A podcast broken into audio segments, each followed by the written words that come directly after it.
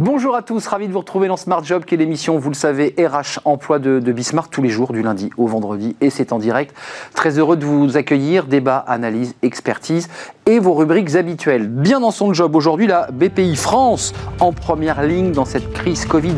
On accueille bien sa DRH à la tête de ses 3000 collaborateurs. Ça n'a pas été facile tous les jours. On fera le point avec elle dans quelques instants. Smart et réglo, le télétravail et déjà beaucoup de questions des salariés et presque des conflits d'ailleurs sur ce que l'on a le droit de faire ou pas euh, depuis que l'on est en télétravail. Un avocat nous répondra. La pause café, euh, il fait trop froid pour travailler. Bah oui, c'est l'inverse de la chanson. Fanny Griesper nous explique pourquoi bah, on, a, on est un peu moins productif l'hiver et pourquoi peut-être dans quelques jours avec les rayons du soleil, eh bien on va retrouver comme ça de, de l'énergie. Le cercle RH qui est notre débat aujourd'hui, les LGBT+, quelle place ont-ils dans notre entreprise C'est un long combat d'une vingtaine d'années.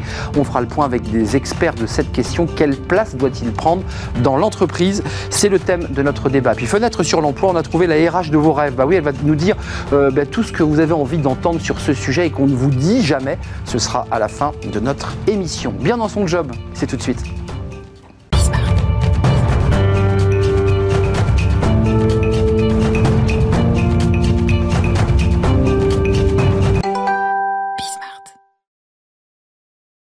Bien dans son job. J'évoquais euh, dans les titres la BPI, BPI France. On en a beaucoup parlé depuis le début de cette crise Covid. C'est la banque qui accompagne les entreprises, qui a mis en place ces, prêts garantis d'État. Ça a été un travail titanesque. Et c'est aussi une entreprise, la BPI France. C'est 3000 collaborateurs.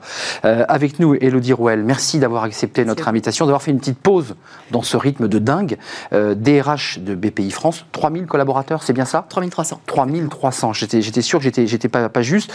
On va pas faire une liste de chiffres, mais il y a eu 45 milliards qui a été distribué, des PGE qui ont été entreprises accompagnées, qui ont reçu cet argent, une augmentation de 144% en 2020, c'est colossal.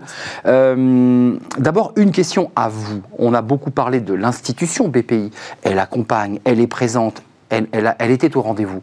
Euh, est-ce que ça a été difficile pour vous dans la salle des machines? Vraiment? Est-ce que ça a été difficile? Ça a été surprenant. Personne ne s'attendait à ce qu'on allait vivre. Personne. le monde a changé en une heure. On a vu la situation sanitaire se dégrader, nos mesures euh, d'organisation avec des équipes en moitié-moitié ne plus être suffisantes pour contenir le virus. Et donc, on a décidé, avant même le confinement, 48 heures avant ce confinement, de basculer toutes nos équipes en travail à distance. On a pris cette décision euh, lors d'un COMEX le vendredi 13. Nicolas Dufour s'est exprimé auprès des collaborateurs euh, via notre chaîne TV interne. 13 mars 2020. 13 mars 2020. Le président a parlé le, le 16 ou le 15. Exact. C'est ça. Donc vous anticipez, vous avez deux jours et le week-end pour vous organiser. On a deux jours et le week-end pour s'organiser, voire une heure, parce que quand notre directeur général parle à 15 heures à nos 3300 collaborateurs en disant lundi, les bâtiments ferment. Ils sont prêts à partir, enfin 17 heures on ferme les portes. Exact, mais ils ne sont pas prêts à partir parce qu'on bah n'est jamais parti. Bah oui. Parce que travailler, pour nous, c'est être ensemble, c'est faire ensemble, c'est délivrer ensemble. Donc Nicolas Dufour parle aux 3300 collaborateurs via notre chaîne TV stupéfaction, bien entendu, et réaction immédiate de maintenant comment? Et le comment, c'est comment est-ce qu'on prend la vague. Hmm. La première chose à savoir, c'est ça. C'est comment on fait techniquement. Euh, la BPI, c'est cette banque publique euh, qui va accompagner les PME, les TPE, les grandes entreprises pour leur dire vous n'allez pas couler, on va être là, on sera votre rempart. Combien d'appels téléphoniques D'abord, c'est impressionnant, c'est extravagant le nombre d'appels téléphoniques. C'est tout d'un coup vos collaborateurs, toutes vos équipes se retrouvent avec un numéro vert et ils doivent répondre. C'est exactement ça, plus d'un million d'appels. Plus d'un million d'appels. Pour faire ça, on a dû déclencher un phénomène de solidarité dans l'entreprise. C'est-à-dire que les équipes qui habituellement traitent les appels des, TPE, des PME, mmh. pour leur octroyer les lignes de trésorerie, ne sont plus suffisants. Donc on a fait appel à tous les volontaires de l'entreprise, quelle que soit leur ligne métier. C'est la guerre c'est la guerre. Vous décrivez comme une scène de, guerre, là. C'est le commando. Je préfère, la, notion, commando. Je préfère la notion de commando parce qu'on est agile. On appelle les soldats. Euh, Et qui veut, qui veut y aller, qui croit dans ce qu'on doit faire. Et on a eu plus de 800 personnes qui ont répondu présent en 24 heures.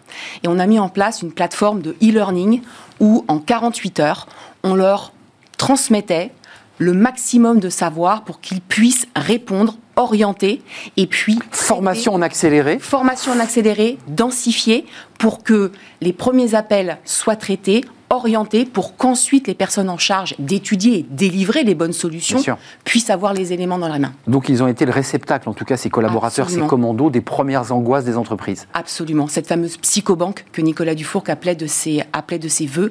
Avant d'agir, il faut connaître, il faut être là pour bien orienter, pour agir. Il s'est écoulé presque un an. Euh, il s'est écoulé presque, un, an. On va arriver au, un an, euh, bah, le, 13 pour vous, le, 16 pour tous les Français. Euh, la poussière n'est pas encore retombée, mais quel bilan vous en tirez de tout cela? Dans l'engagement, j'ai le sentiment que, comme beaucoup qui viennent sur ce plateau, la crise Covid a été a créé un effet loupe, un accélérateur. Ça a été un accélérateur, ça a été un catalyseur un catalyseur parce qu'il n'y a pas eu le choix. Euh, on se laisse toujours le temps du réflexion, bah le temps du test. Bah Là, ça n'existait pas. Il a fallu accepter de faire, de faire peut-être moins bien, de tester, d'aller très très très très rapidement pour trouver les solutions hmm. immédiates. Je trouve que notre enjeu aujourd'hui, c'est de trouver la ressource pour gérer le temps long. On a vécu quelque chose de, euh, de très énergisant, de très difficile. C'est un 100 mètres c'était un 100 mètres. Là, on doit faire un marathon avec une énergie qui est la même, ne jamais laisser tomber. Hum, jamais. Les, collaborateurs que, que, vous avez évidemment avec lesquels vous, vous communiquez, la BPI, c'est pas que Paris, il hein, faut le préciser, c'est partout en France. Hein. il faut, c'est pour ça qu'il y a 3300 collaborateurs, qui, c'est un maillage euh, sur le territoire. Euh, comment vous avez accompagné? Parce qu'il y a évidemment vos commandos qui étaient en première ligne et qui vous disaient, moi, je sais pas quoi répondre à cette question, je sais pas où les orienter, on les forme. Ceux-ci, je dirais, s'en sont sortis. Puis il y a tous ceux qui étaient sur le flanc. Vous aviez des collaborateurs qui, eux aussi, ont pris la vague et vous ont dit, mais moi, je ne sais pas comment faire. Je suis perdu. Oui. Donc, la règle du jeu dans ces cas-là, euh, en tout cas, il faut savoir l'adapter, c'est d'accompagner et d'essayer de comprendre ce qui se passe. On a tous basculé dans un monde que aucun d'entre nous n'avait connu. Vous aussi, hein, vous vous êtes retrouvé chez vous. Euh, du jour au lendemain. Du jour au lendemain, avec 85 personnes à intégrer le lundi matin alors que l'entreprise était fermée. 85 personnes qui n'avaient jamais connu l'entreprise et qu'on a dû bah complètement intégrer à distance. Les flux d'embauche étaient lancés. Bien sûr. Et le lundi matin, on était fermé et il y avait 100 personnes qui étaient euh, qui auraient dû être avec Officiellement intégrées euh, à la BPI France. Le lundi 16, il y avait 100 personnes qu'on aurait dû accueillir, nous, serrer la main, leur donner leur ordinateur. prendre un petit café, discuter. Prendre un petit café, leur montrer les équipes, tout ça, c'était pas possible. C'est un choc terrible pour une DRH, ça. C'est un choc terrible pour une DRH et c'est des questions qu'on ne se pose pas forcément tout de suite quand on prend une décision macro. Hum. Est-ce que vous allez, vous allez en tirer, je dirais, la substantifique moelle de, de, tout ce qui s'est passé? Parce qu'il y a les, volets techniques, il y a ceux qui ont orienté, mais il y a quand même beaucoup d'énergie, de psychologie. Qu'est-ce que vous avez Vous allez en sortir? Un livre, une, des témoignages, parce que c'est intéressant. Alors, on a été plusieurs DRH qu'on appelle les DRH de première ligne, bah où on a euh, effectivement édité un petit bouclette euh, de ce qu'on avait vécu sur cette première semaine, ces premiers mois, c'est euh, cette année ou comment on a basculé du jour au lendemain sur un métier qui était totalement différent. On s'est mis à faire les choses à distance. On n'a jamais rechigné sur la qualité. Jamais, jamais, jamais. On a continué à recruter, on a continué à intégrer, on a continué à former et surtout, on a accompagné, accompagné, accompagné. Mmh. Dans ces cas-là, il faut écouter, communiquer et être transparent sur ce qui se passe et ce qu'on doit faire. Mais c'est intéressant les DRH parce que depuis que je les rencontre sur ce plateau, je, rencontre des femmes, beaucoup de femmes, quelques hommes, qui finalement se sacrifient pour les autres. C'est-à-dire qu'on parle jamais de vous. C'est-à-dire que le DRH est toujours là pour euh, aller voir un collaborateur, pour passer un coup de fil, pour parfois même frapper à sa porte pour lui dire attends lève-toi, il faut que tu viennes. Mais jamais il y a le médecin du DRH. Vous êtes un peu toute seule finalement dans ces moments-là. Oui, c'est un métier euh, de solitude. Bah c'est un métier de solitude. Alors, on ne le fait pas par hasard, ce métier-là. On sait aussi qu'on a on a peut-être les voilà des, fondamentaux, des piliers qui nous permettent de le faire. C'est l'humain, quoi. Il faut aller chercher l'humain. Après, vous avez entièrement raison. Il y a une question qu'on nous pose jamais. C'est comment allez-vous? Bah oui. Comment vas-tu? C'est un peu ce que j'essaie de vous demander. Personne, ne nous le demande. Euh, c'est notre rôle de savoir répondre à ça. Euh, il faut être bien dans ses baskets pour être DRH. Il faut être bien dans ses baskets pour absorber les mouvements. Il faut être bien dans ses baskets pour les adapter, pour les accompagner, pour les comprendre. Euh, et pas hésiter de temps en temps à, à remettre en question les choses. Voilà. Et vous avez remis quoi en question? J'ai remis en question par moment la, manière dont je gérais les choses, où j'avais besoin de contact visuel, parce que j'ai besoin de sentir le 360 des personnes hmm. pour voir comment l'entreprise va. Donc euh, j'ai dû euh, ah, il y a plus le 360. réapprendre euh, le non-verbal dans mon métier. Il est très très important parce que les mots aujourd'hui, on apprend à les manier, on nous forme pour ça.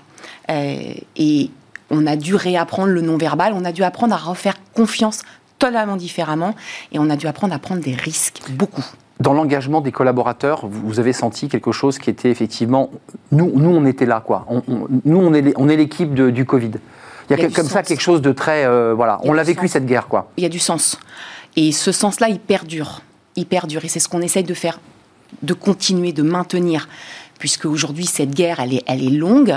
Euh, on est, elle n'est pas terminée. Elle est, elle est sur un temps. Vos collaborateurs sont encore en, en, télétravail Sont encore en télétravail. On respecte parfaitement le protocole sanitaire. Donc, on essaie de donner cette respiration d'un jour par semaine quand elle est possible pour retrouver un tout petit peu euh, cette énergie et puis sortir du chez soi parce que euh, être chez BPI France, c'est être connecté à l'autre, c'est être connecté aux besoins ah bah, des réalité des entreprises, C'est ça. Donc, et, de leurs galères. Exactement. avant de nous quitter, c'est intéressant parce que j'imagine que vous êtes impacté par ce débat de, certains restaurateurs, chefs d'entreprise qui disent mais nous, la dette, on la paiera pas. Euh, on ne peut pas payer le PGE, et vous êtes évidemment en connexion directe euh, avec le, ministère de l'économie et des finances et Bruno Le Maire. Euh, c'est un débat, pas, vous, mais en tout cas Nicolas Dufour, que tous ceux qui sont les décideurs sur le plan financier. Ça impacte l'entreprise, ces débats-là? Est-ce que ça, ça va jusqu'à impacter les collaborateurs? Bien entendu. ils doivent l'entendre, de gens qui disent je ne peux pas payer. Mais bien entendu que ça les impacte. Et eux, ils font tout pour qu'ils puissent payer. Parce que pouvoir payer, c'est retrouver l'activité. Donc, bah c'est les aider à trouver des nouveaux business models, des nouveaux marchés. Donc, notre rôle, c'est ça aussi, c'est qu'au-delà de ce mur de dette dont on entend parler, mmh. c'est trouver le ressort de croissance et d'activité en accompagnant les chefs d'entreprise et ne pas faire de la défaite euh, la règle. Un dernier mot, parce que je ne sais pas exactement combien de temps il nous reste, euh, car le chrono, je ne l'ai pas. Euh, est-ce que vous êtes fier de... de, Enfin, est-ce que là, quand vous rentrez chez vous et vous, vous retournez, vous regardez dans le rétro, vous dites, on n'a pas trop mal bossé? J'ai toujours du mal, euh, mais en fait, ce sont nos collaborateurs qui le disent en disant bon, on était là, on a été là et vous avez été là. Hmm et la marque BPI France, eh ben, je dirais qu'elle est, elle est, elle est, au départ, on s'en souvient, ça a démarré de manière un peu chaotique cette création.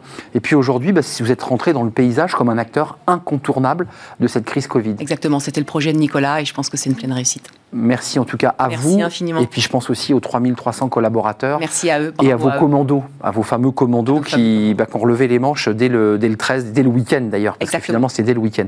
Merci Elodie Rouel. Vous reviendrez et vous revenez quand vous voulez sur notre plateau DRH de BPI France. Euh, merci pour cette, euh, cette rencontre. Euh, tout de suite, Smart et Réglo, c'est notre rubrique juridique. ça, ça va concerner directement le télétravail. Bah oui, tout le monde s'est mis en télétravail déjà, bah, des salariés commencent un peu à ronchonner en disant Mais moi, j'ai le droit au café, j'ai le droit au courant, tout a augmenté.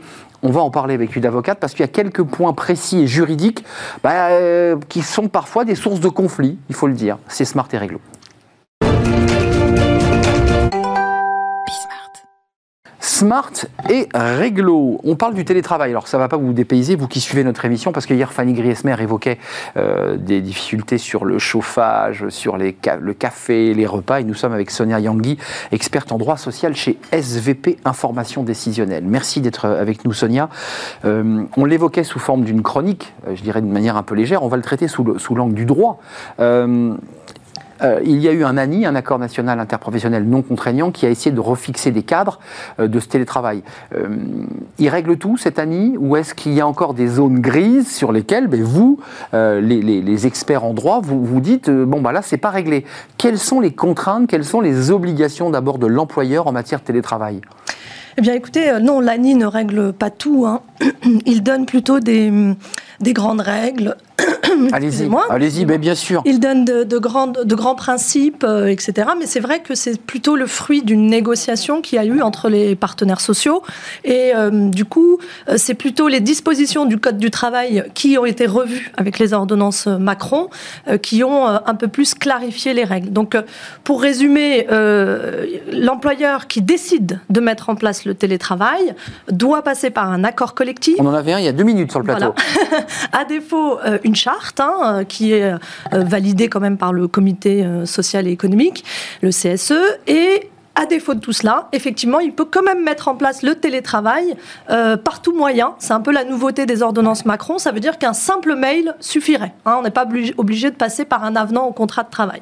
Après, là, on est dans un contexte épidémique, donc c'est encore autre chose. Ce sont des dispositions, là encore, du Code du travail qui prévoit la possibilité pour l'employeur d'imposer le télétravail euh, parce que effectivement pour euh, permettre la continuité de l'activité. Euh, des questions très pratiques. L'employeur doit-il aller jusqu'à payer le différentiel de chauffage? Un collaborateur dit moi j'ai une passoire thermique, vous m'avez obligé à, travailler chez moi, j'ai froid, j'ai mis le chauffage. Et j'ai 150 euros par mois ou 200 euros par mois en plus de chauffage. Est-ce que l'employeur doit aller jusque là Pourquoi?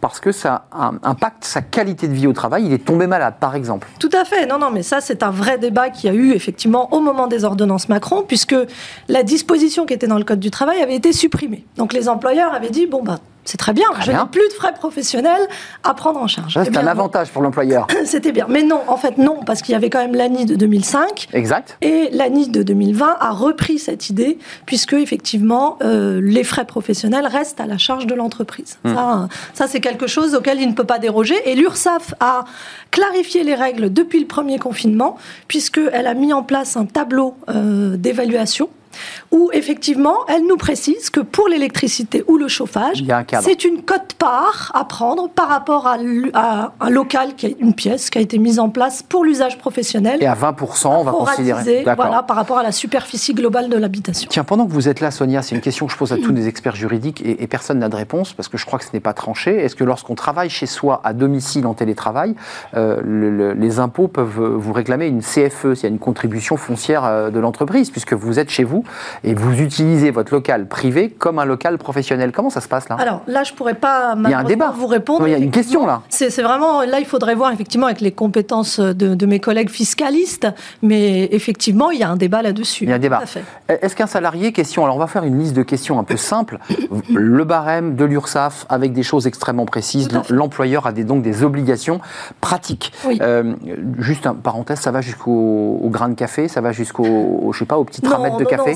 Ça coûte cher le café? Oui, c'est vrai, mais ce sont plutôt euh, les ramettes de papier, euh, les outils informatiques, le, fauteuil hein, euh, pour être bien installé. Bien équipé. ça va jusqu'à. Effectivement, il parle de l'électricité, du loyer, de la taxe d'habitation, enfin ce genre de choses quand même. Ça, peut aller jusqu'à la taxe d'habitation. Oui, oui, tout à fait. Par contre, après, si effectivement l'évaluation réelle est compliquée, eh bien, il y a la possibilité de verser une allocation forfaitaire de 10 euros si on fait un jour par semaine, donc 10 euros par mois, et etc. Si on fait deux jours, 20 hein. euros, non, c'est pas beaucoup, mais c'est une hein. allocation forfaitaire. C'est pas beaucoup, hein, effectivement, quand on inclut le courant et, les frais divers. Donc il vaut mieux passer par euh, le réel. Euh, refus de reprendre en présentiel. Un collaborateur dit, moi, écoutez, je me suis bien installé, j'ai mon bureau, j'ai la place, tout va bien, ma productivité a été la même, voire meilleure, je refuse. Qu'est-ce qui se passe? Alors, euh, ce qu'il faut savoir quand même, c'est que là, on est dans un contexte épidémique. Donc, il y a la possibilité pour l'employeur d'imposer le télétravail. Donc, le salarié ne peut pas refuser de revenir, enfin, ne peut pas imposer déjà euh, de revenir en présentiel et ne peut pas refuser le télétravail, euh, sauf, sauf si il se plaint d'une situation d'isolement. Et ça, c'est assez fréquent. Il faut qu'il le justifie, ça? À ce moment-là, oui, alors il peut en parler. On n'a pas besoin non plus d'un certificat médical ou autre. Mais si il souffre d'isolement, l'employeur peut le faire revenir, mais dans la limite d'une seule journée par semaine. Alors là, il y a un petit point sensible, et je suis persuadé que vous êtes consulté sur ces points-là. Un accident du travail dans le contexte télétravail. Très dur à prouver. Je suis en train de couper mes carottes pour faire mon repas, je me coupe le doigt. Accident du travail ou pas? Alors, euh, effectivement, dans le Code du travail, là encore, il est prévu une présomption d'accident du travail. Donc ça veut dire que si on est pendant les heures de travail, même si on est chez soi en train de, voilà, qui est notre lieu de travail, il y a une présomption d'accident du travail. Donc tout comme ça se serait produit dans les locaux, bon bien sûr on coupe pas ses carottes dans les locaux de l'entreprise, mais on aurait pu se blesser par exemple à l'heure du déjeuner. Euh, là, effectivement, ça sera la même chose. La sécurité sociale, c'est elle qui statue sur le caractère professionnel de l'accident. Donc l'employeur, il va avoir connaissance de ces éléments, il va émettre des réserves, mais par contre, il doit quand même déclarer un accident du travail la sécurité sociale ne reconnaîtra pas dans le cas précis euh, l'accident, mais il doit quand même déclarer l'accident comme tel. Avant de nous quitter, euh, c'est une question pratico-pratique, mais on y a répondu hier avec Fanny Griesmer, mais c'est la juriste là, qui va nous répondre. La question des tickets restaurants euh, obligatoires, on les avait lorsqu'on était en présentiel. De fait, l'entreprise doit nous les envoyer, j'imagine, par courrier pour qu'on puisse se nourrir, j'imagine. Oui, tout à fait. Alors maintenant, il y a beaucoup d'entreprises qui utilisent la carte. Hein, donc euh, c'est vrai qu'on n'a même plus besoin de les envoyer, Absolument. charger. oui, effectivement, hein, le, salarié qui est en télétravail a les mêmes droits qu'un salarié dans les locaux de l'entreprise. Donc, effectivement, il, est tout, il, il a le droit d'avoir les mêmes tickets restaurants, qu'ils soient en entreprise ou pas. On transpose. Il y a là quand même le débat de l'accident du travail et puis il y a, la, forfaitisation à 10 euros qui risque à un moment de faire grincer les dents les partenaires sociaux. C'est un peu faible. Merci euh, Sonia Yangui, experte en droit social chez SVP information décisionnelle et vous avez retrouvé votre voix. C'est ça le plus important.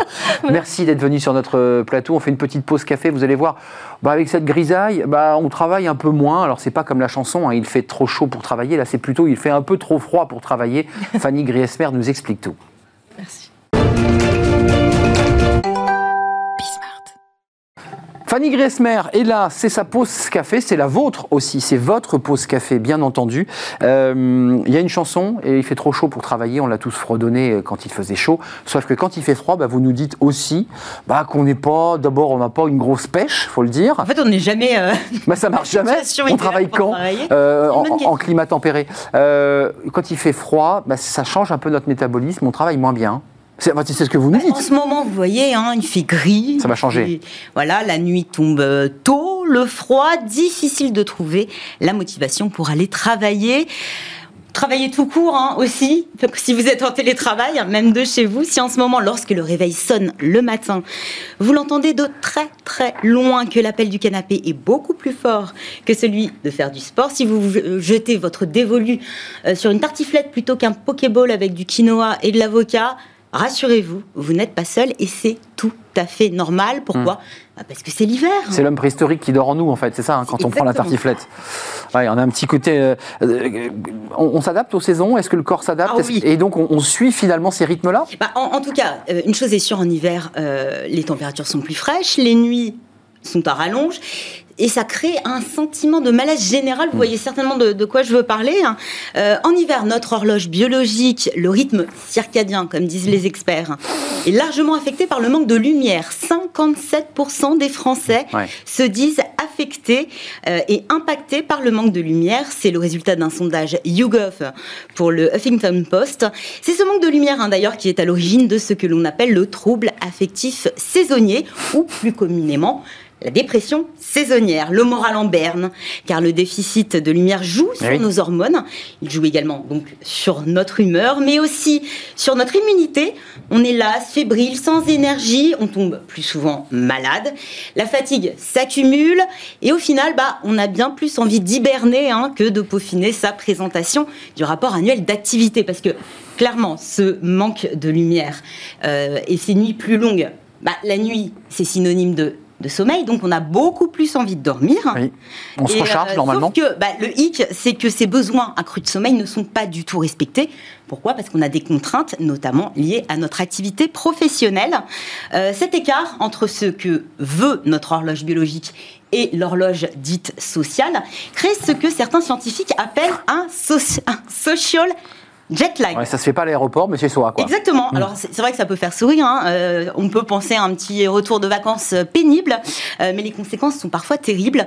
Ça a des conséquences notamment sur notre santé, obésité, sédentarité, risque de dépression, des risques de maladies cardiovasculaires et de cancer accrus.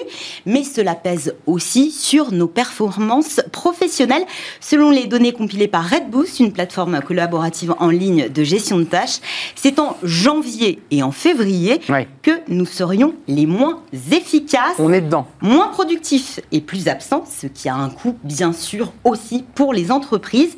Alors oui, c'est vrai qu'on n'a pas exactement les mêmes besoins de sommeil euh, selon les saisons et pourtant la journée de 8 heures, hein, eh ben, c'est valable le 18 février comme le 18 juillet. Euh, Il y a des solutions, Fanny? Moi, je pensais à la luminothérapie. J'ai vu que ça marchait très fort. C'est vrai, c'est vrai. Ces petits appareils qui vous mettent de la lumière. Alors, certains experts penchent pour une solution peut-être un petit peu plus radicale, quoique, eh bien, si on adaptait tout simplement nos horaires Ah oui. de bureau en hiver.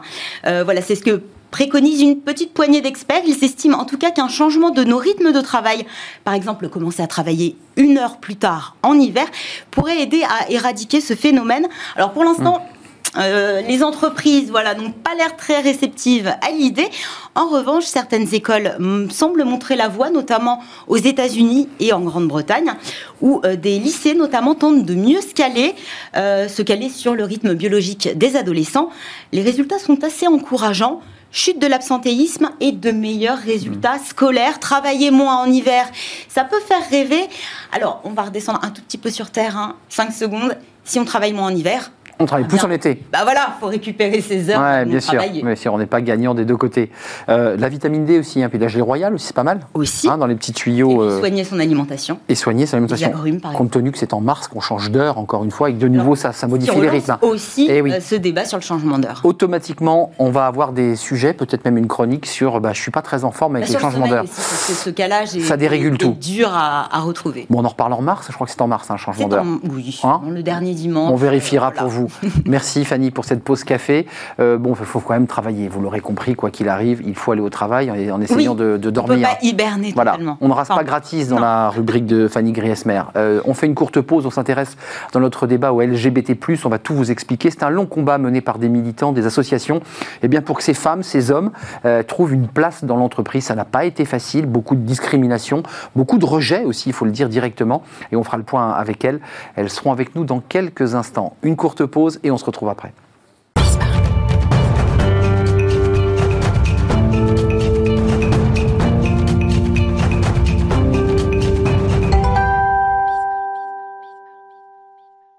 Le cercle RH, c'est notre débat quotidien. Je suis très heureux de, vous retrouver après cette courte pause. On s'intéresse à la diversité, euh, aux personnes LGBT+.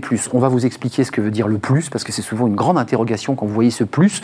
On va, on va bien sûr vous en parler. C'est un long combat euh, d'inclusion, j'aime pas ce mot, d'intégration, euh, de refuser le rejet, d'être accepté comme on est dans une entreprise qui génère à la fois de la diversité et certains, ceux qui ont joué le jeu, se sont dit mais après tout c'est génial, ça nous ouvre des champs et des perspectives assez incroyables dans l'entreprise.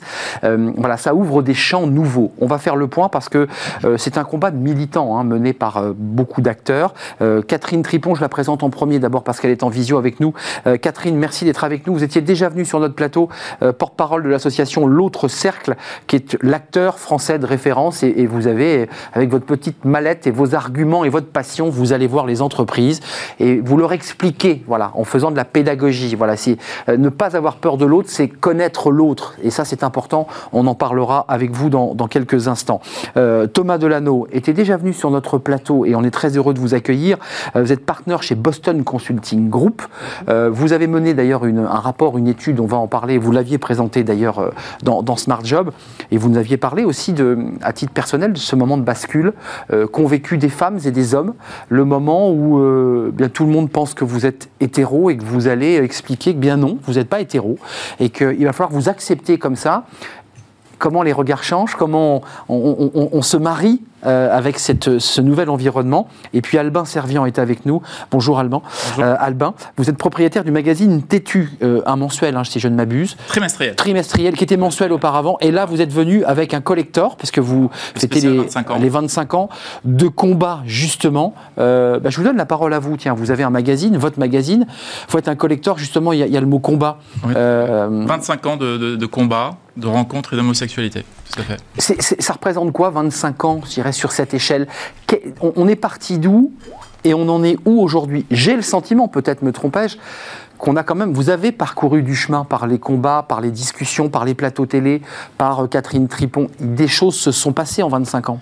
Je pense que beaucoup de choses se sont passées, mais il reste tant à faire, en réalité. Et on le voit tous les jours, hein, les actes d'agression homo- homophobe, mais aussi des gens bah, qui, en entreprise, euh, ne sont pas euh, eux-mêmes. Donc euh, je pense que les combats ont évolué, mais Tétu a encore toute sa légitimité, bah, justement, pour porter le débat au-delà de la sphère personnelle, vers la sphère en entreprise, parce qu'on y passe beaucoup de temps en entreprise.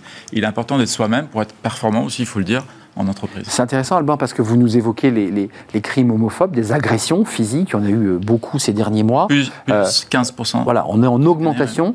Euh, on est sur la sphère publique, on est dans la rue, mais très vite vous basculez dans l'entreprise. Euh, c'est difficile dans l'entreprise. Il n'y a pas d'agression physique, mais c'est quoi? C'est un rejet? C'est un... on, on se sent isolé, on se sent pas bien dans sa peau? on- Oui, je pense que c'est il y, a- bah, y a beaucoup de non-dits. C'est typiquement l'exemple typique, c'est au café le lundi matin. C'est qu'est-ce que tu as fait avec ta copine ce week-end? Et là, euh, bah, les personnes les personnes concernées perdent beaucoup de temps finalement à se cacher.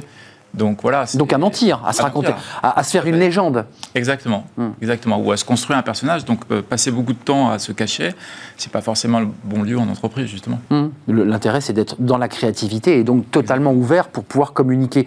Je- je- sans vous faire répéter la même chose, mais j'avais été touché par ce que vous aviez raconté euh, avec votre N plus 1, je crois, qui, qui, qui vous avait demandé d'aller prendre un verre, et puis vous lui avez dit, ben non, je peux pas. Votre N plus 1 était une femme de mémoire, euh, et qui vous proposait, amicalement probablement, d'aller prendre un verre, ou pas d'ailleurs, hein. je ne sais pas si c'était amical, on va parvenir, c'était amical, voilà. Mais essayons d'aller au fond des choses. Euh, et vous lui avez dit, ben non, ça va pas être possible. Est-ce qu'à ce moment-là, je vous avais pas posé la question et vous vous êtes dit, je suis soulagé. Enfin, je vais pouvoir être moi-même. Exactement. Non, mais en fait, j'étais. Euh, je pense que c'est quelque chose que lorsqu'on joint une nouvelle entreprise, il y a toujours un moment de vérité où euh, il y a toujours un moment où euh, vous êtes amené en fait, à parler de votre vie privée. Tout simplement. que ce soit la machine à café, que ce soit votre manager. C'est même utile hein, dans l'entreprise. Bien sûr. Qui s'intéresse de façon honnête à qui vous êtes. Et, et, donc, il y a toujours un moment où, effectivement, il faut faire ce coming out. Ce qui est dur, c'est que c'est un coming out qui est permanent, en fait. À chaque fois que vous rencontrez une nouvelle personne dans l'entreprise, il faut refaire le travail. Et donc vous avez toujours ce Ça circule, excusez-moi, euh, il y a quand même une circulation de l'information. Ça peut circuler, puis dans les très grands groupes, c'est normal que les gens ne savent pas non plus, et c'est même mieux comme ça, je pense, par ailleurs. Euh, et donc il y a toujours ce moment où il faut se dire, bon bah ok, est-ce que je dis, euh, oui, avec qui j'ai passé le week-end, qui je vais rejoindre ce soir Est-ce que j'invente un pronom qui va me permettre de dire oui ma moitié, hmm. qui permet comme ça de... Michel, Dominique, des prénoms... Exactement. Et la charge mentale utiliser ses pronoms, s'assurer que ça soit toujours neutre, par exemple, ah. extrêmement compliqué. Donc il y a toujours un moment où on dit bon bah allez, euh, on y va. Attendez Thomas, qu'on se le dise et on va, je vais poser la question à Catherine Tripon. Est-ce que c'est quand, vous êtes obligé de jouer avec une légende et de la fabriquer, c'est que vous avez euh, intégré le fait que si vous dévoiliez votre homosexualité, ça allait être mauvais pour vous, parce que c'est ça que cela dit que ça allait être préjudiciable pour vous. Est-ce que c'est ça, finalement, que, que génère cette réflexion que vous menez, ou en tout cas ces stratégies de contournement? Je vais laisser. Euh, je vais laisser non, non, mais c'est important. Je vais laisser Catherine répondre. Et Catherine va, répondre. toujours le, On sait que c'est pas la norme. On sait que la différence, quand bien même ça apporte énormément de choses, c'est toujours un risque à prendre par rapport, euh, par rapport à l'autre. Et ça, c'est même pas une question d'homosexualité euh, ou pas. C'est toutes les formes de différence. Et la, différence avec les minorités LGBT, c'est que ça se voit pas. la plupart du temps.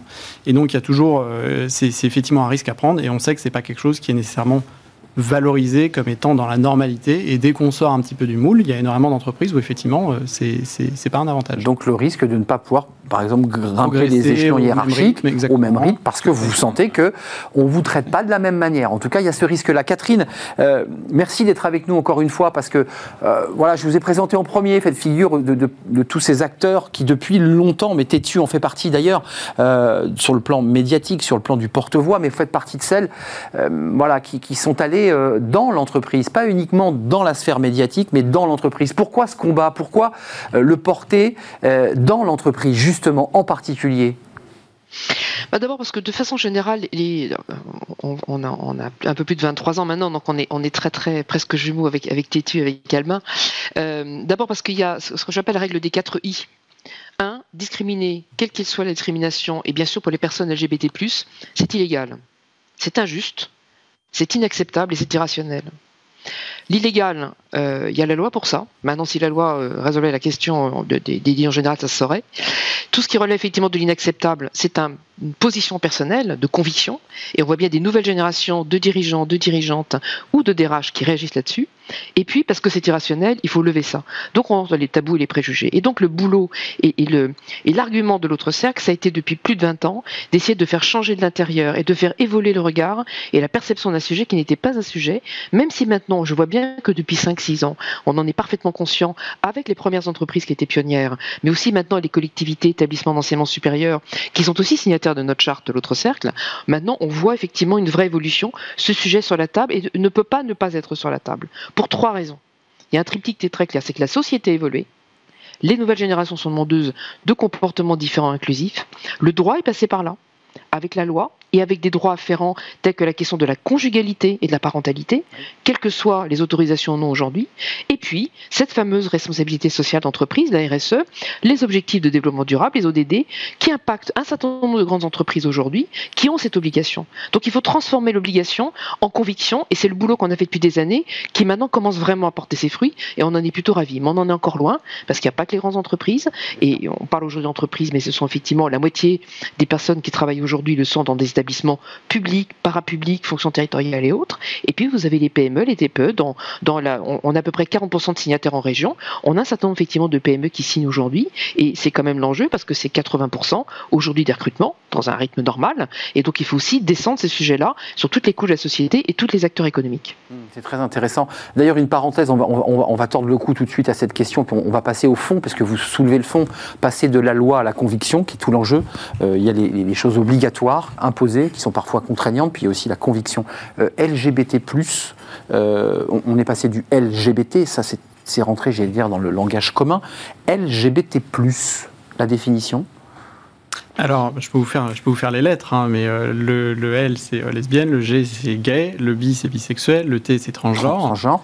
Et le plus, bah, c'est toutes les nouvelles diversités qui étaient très peu visibles jusqu'à il y a quelques années, qui commencent euh, à arriver de plus en plus sur le, sur le devant de la scène. la non-binarité. On va en parler. Le, les, les gender fluides, les asexuels, tout ce type de diversité qu'il faut aussi prendre en compte et qui font que c'est par ailleurs, il y a un vrai besoin de formation parce que vous, avez, vous avez posé la question. Je ne veux pas dire. C'est pour ça que c'est important de vous avoir sur le plateau. Le plus, on va vous expliquer. Et donc, il y a effectivement un vrai besoin de formation parce que toutes ces populations ont euh, des, euh, des, besoins et des approches différentes.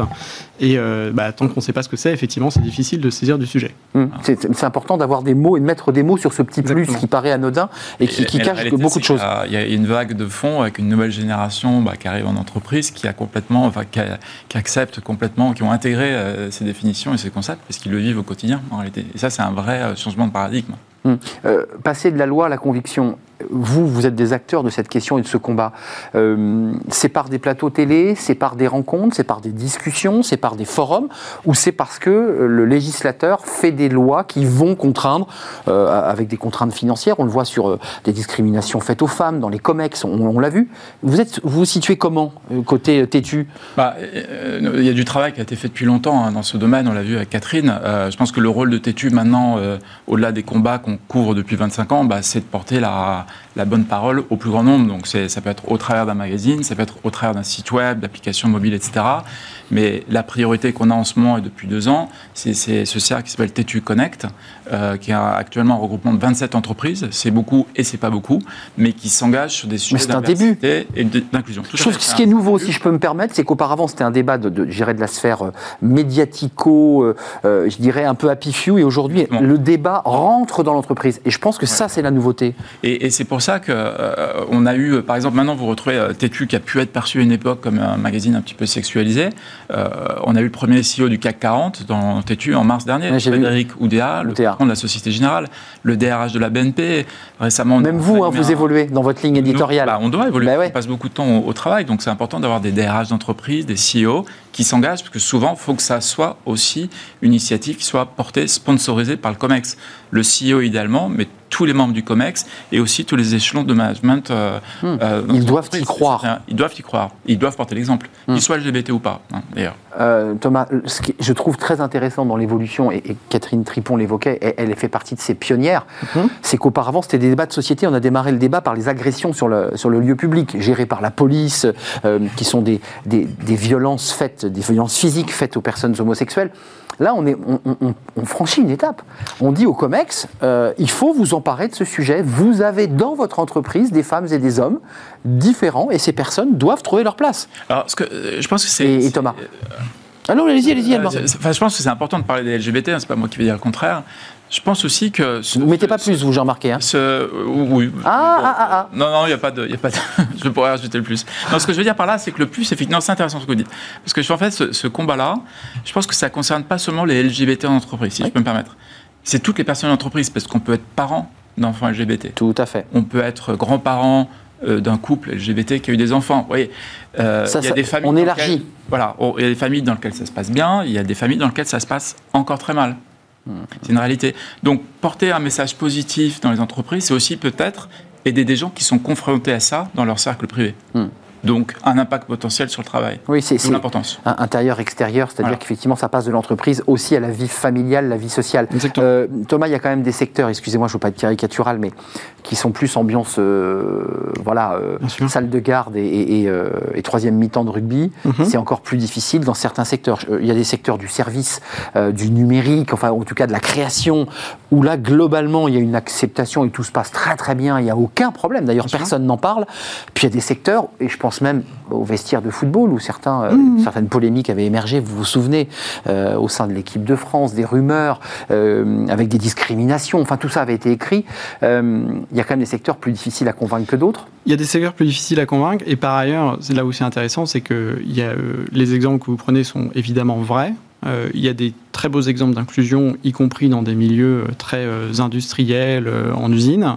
Euh, et à l'inverse, il y a des exemples aussi de monde totalement fermé euh, dans le microcosme parisien, euh, très conservateur, où, ça n'évolue pas beaucoup. C'est vrai, c'est vrai. Faut pas être caricatural, donc, je, je suis d'accord. Effectivement, et, en fait, ça dépend beaucoup en fait de la position que va prendre l'entreprise, les dirigeants. Albin parlait des Son éthique personnelle, C'est quelque chose excusez-moi. d'important. Bien sûr. L'éthique personnelle, mais, mais pas que. Et en fait, c'est là où le débat devient intéressant lorsque nous, on parle à, à des chefs d'entreprise, c'est que pourquoi faut s'intéresser à l'inclusion des LGBT en entreprise?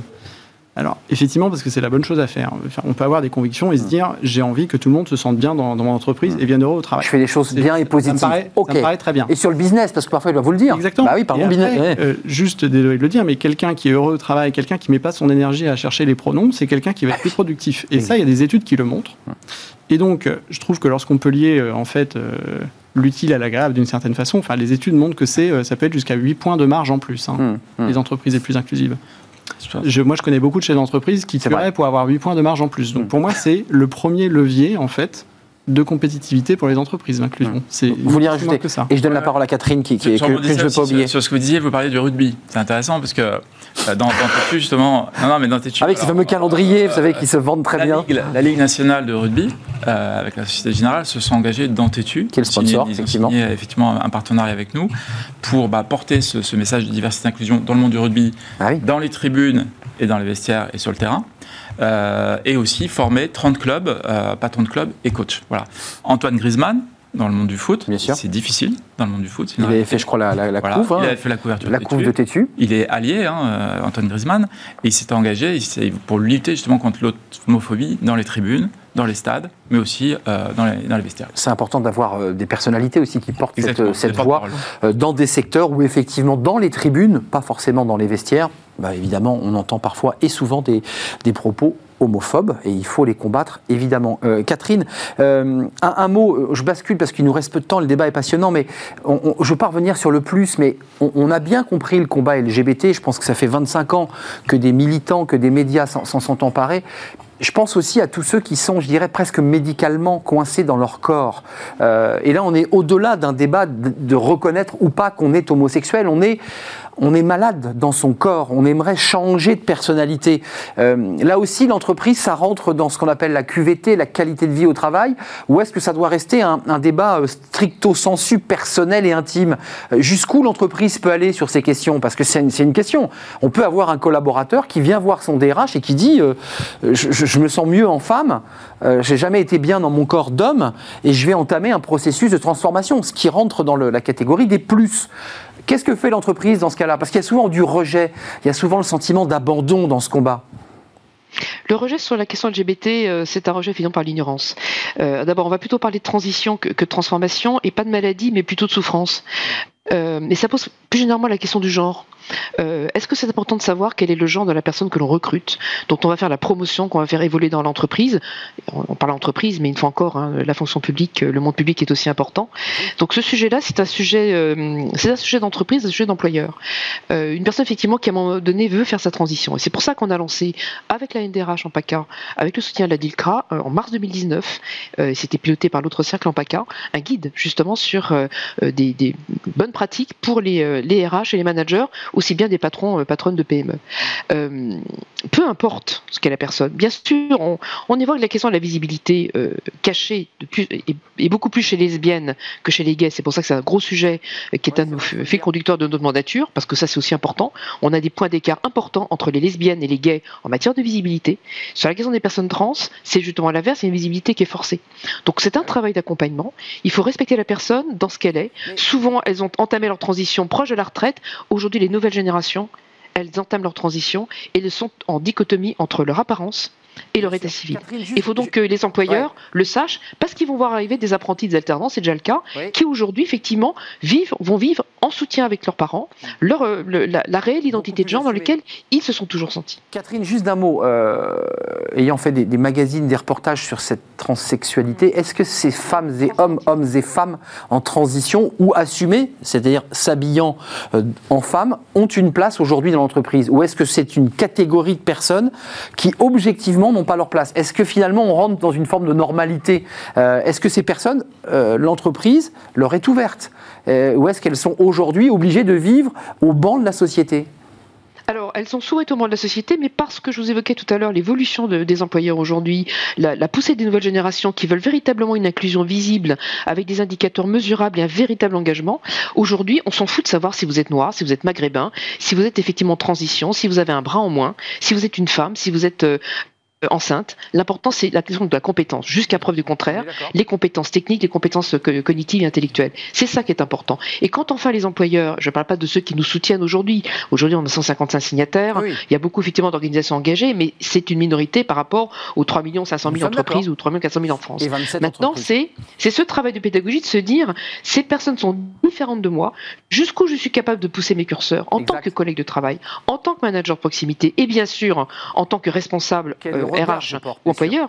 Mon rôle, effectivement, c'est parce que cette société a évolué, parce que la société est, mixte aujourd'hui, elle est très diverse. Il faut qu'on retrouve cette diversité et cette capacité. Maintenant, c'est de la pédagogie.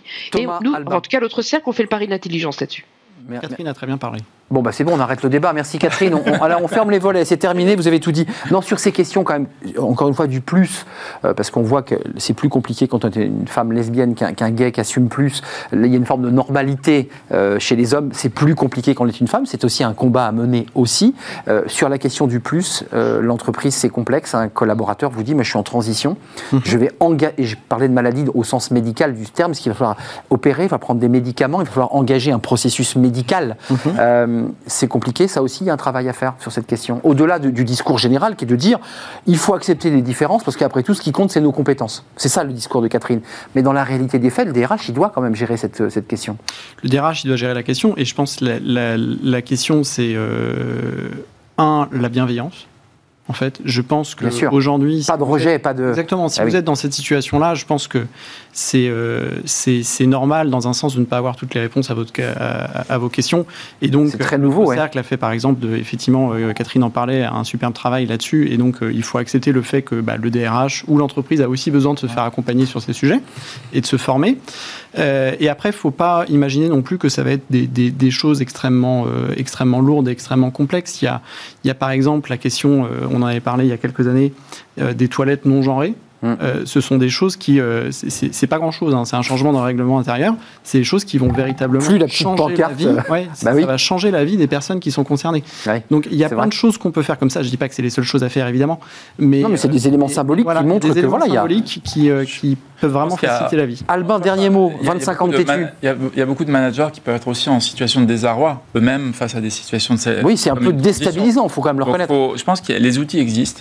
Euh, maintenant, euh, comme le disait Catherine. Il y a des gens qui sont spécialisés, qui peuvent accompagner des managers dans ces. Il faut les accompagner, oui. Bien entendu. Il y a des forums comme Tétu Connect avec le BCG, l'autre cercle, où justement bah, l'intérêt c'est que des patrons du RSE, des DRH, des patrons de la diversité euh, peuvent échanger des best practices. Il y en a qui sont en avance, il y en a qui le sont moins. Voilà. Et tout à l'heure, on, disait quelque chose pour conclure. Je pense qu'il est important aussi, c'est l'importance des mots. Vous avez, vous, vous avez utilisé les mots tout à l'heure. Mm. Et j'ai été repris immédiatement. hein. Effectivement. Il faut plus parler de transition, etc. L'importance des mots, c'est super intéressant. Je suis d'accord. Et ça démarre par ça à la machine au café. Mm, Donc l'utilisation des mots. Euh, ben, j'ai essayé. Je ferai attention, Catherine. Je, je voulais vous remercier. Euh, vous avez vu, j'ai rectifié hein, euh, le mot maladie qui était dans le sens d'une d'un d'une- une processus médical, je dirais très presque chirurgical pour pour certaines personnes. Et c'est pas important. C'est pas important. La résignation chirurgicale, comme on l'appelle, elle n'est elle n'est pas la- forcément majoritaire. C'est pas tellement le sujet. Donc, euh, vraiment, allez sur autre-cercle.org pour celles et ceux qui nous écoutent. Allez sur Téléchargez le guide cercle. trans. Oui. Téléchargez le guide trans. On l'a conçu spécifiquement pour des managers proximité, pour des patrons de patrons de PME. Là-dedans, il y a tout ce qu'il faut pour comprendre le sujet et accompagner le mieux possible, Merci. effectivement, sa collaboratrice ou son collaborateur. Merci, et Catherine. candidater au rôle modèle. Merci pour la Pour passion que vous portez. On est en train de tout petit peu de déborder, mais je vois Thomas qui rit parce que vous vous connaissez bien. Et c'est vrai que vous êtes dans la passion. Merci Thomas Delano, euh, partenaire chez Merci Boston. Consulting Group, à découvrir d'ailleurs le, le rapport que vous aviez euh, produit.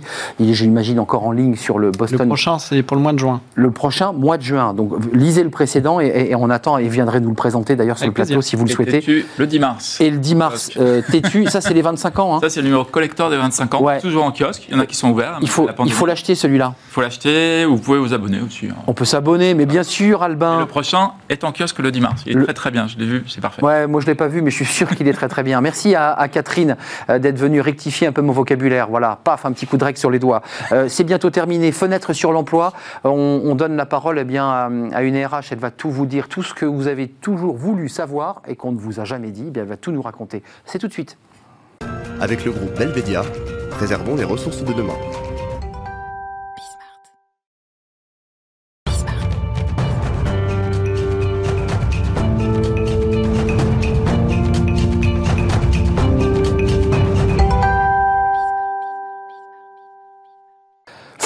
Sur l'emploi. Euh, on en parle, euh, on parle du recrutement des RH avec Roselyne Loup, fondatrice de RH qui vous veut du bien. J'adore le titre de, cette euh, structure, de votre idée. Et puis je précise quand même, parce que vous qui êtes connecté sur LinkedIn, vous êtes l'une des influenceuses de LinkedIn. C'est exact. Alors, petite rectifi- rectification, pardon. Je suis Roselyne Laloupe. La loupe, Là. mais bien sûr, Roselyne la loupe, c'est très important parce que sur ma fiche j'avais raté le la. Roselyne la loupe, influenceuse. Ça veut dire quoi d'ailleurs influenceuse? Ça veut dire que votre présence est, est importante et vos mots sont écoutés? En fait, je suis sur LinkedIn, ça fait plusieurs années. Et l'idée, c'est euh, de raconter des histoires, en fait. Des histoires professionnelles pour les chercheurs d'emploi, pour les personnes en activité. Et je suis une influenceuse parce que l'idée, c'est de mettre en avant une marque, une identité, un message précis qui peut toucher les, bah, chercheurs d'emploi, les RH, tout dépend de la cible. Alors, ce qui est intéressant dans votre façon de vous exprimer et de transmettre le message, c'est que vous dites Moi, je ne suis pas l'APEC, je ne suis pas Pôle emploi. Et je vais vous dire, vous, le- vous le dites un peu directement. Voilà, tout ce qu'on vous dit à l'APEC, à Pôle emploi, c'est sûrement très bien, mais on ne vous dit jamais vraiment la vérité. C'est un peu ça? Exactement ça, c'est exactement ça. Je vais juste faire une petite parenthèse. Mais faites des parenthèses. C'est ma première fois euh, dans une émission télé. Mais c'est génial. Je participe, donc ce sera pas parfait. Je préfère être honnête. Ah, vous commencez déjà à scier la branche sur laquelle vous êtes assise. Vous êtes parfaite pour l'instant.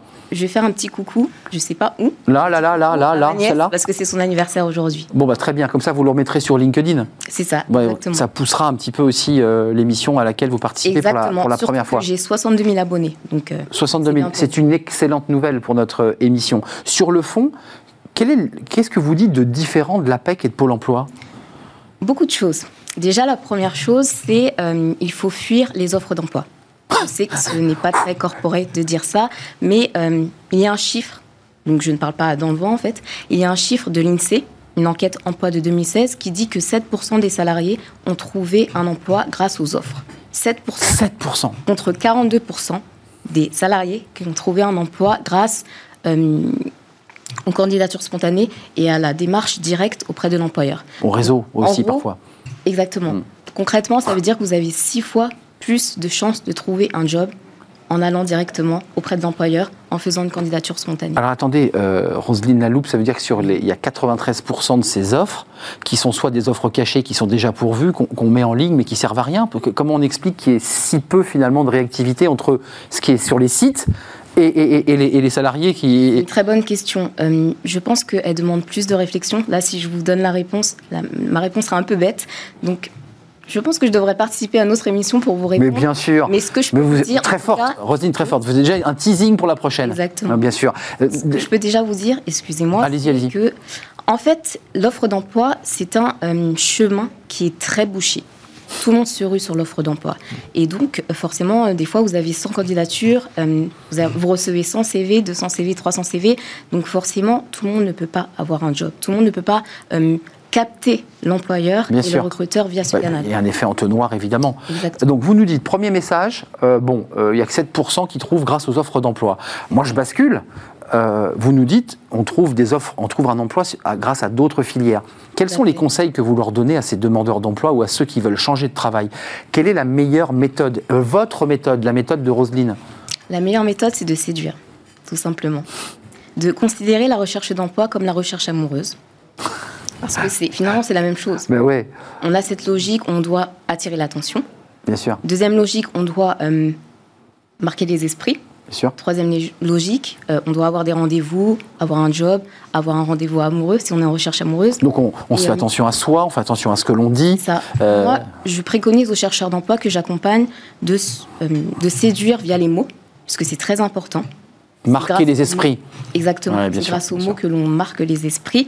Donc, par exemple, je vois des chercheurs d'emploi qui ont du mal à se valoriser, qui ont du mal à produire un message. Qui manque de confiance, on peut le dire. Exactement. Ouais. Exactement. Ça, c'est votre boulot. Enfin, pour être très concret, c'est-à-dire que vous les prenez par la main et vous, je dirais, vous les redressez, vous leur Ça. donnez comme ça du, du corps et du pas coffre. qu'ils parlent comme ça. La tête baissée. En effet, qu'ils se mettent comme ça d'une manière euh, grande, une position haute, charismatique. Bien sûr. Et l'idée, c'est avec des mots de pouvoir vraiment euh, avoir un impact. Exemple concret, il y a beaucoup de chercheurs d'emploi qui utilisent les mots assistés, supervisés. Donc là, vous vous mettez dans, une sûr, position inférieure. Mais quand vous utilisez les verbes qui sont forts comme piloter, euh, déployer, euh, créer, là, tout de suite, le message, il est plus entendu et il est plus captif. C'est intéressant parce que vous travaillez sur la forme, euh, sur ce que l'on est à l'extérieur, mais dans votre discours, il y a aussi beaucoup de psychologie, puisque les mots, et on l'évoquait tout à l'heure dans notre débat LGBT+, bah, les mots ont du sens. Quand on dit maladie, c'est pas pareil que de dire euh, transformation. Et donc les mots ont un sens très profond qui viennent quoi percuter l'esprit du, du recruteur ou de celui avec qui on échange. C'est bien ça l'idée. Exactement. En fait, le problème, et euh, les conseillers emploi, malheureusement, euh, n'insistent pas sur cela, c'est qu'il y a. euh, les chercheurs d'emploi, ils vont communiquer, mais juste pour transmettre une information en général. C'est un problème, parce que quand on communique, on doit créer des émotions. On doit toucher l'âme de l'autre personne. Et moi, euh, ce que je conseille auprès des gens qui font appel à mes services, c'est vraiment de. De créer des émotions, déjà de- d'accepter ses propres émotions agréables ou désagréables et de les mettre en avant, que ce soit dans une lettre de motivation, euh, dans un mail de candidature Bien sur LinkedIn, et ensuite mettre, mettre en avant ces émotions pour créer des émotions chez euh, les interlocuteurs, chez les employeurs. On parlait de la différence tout à l'heure.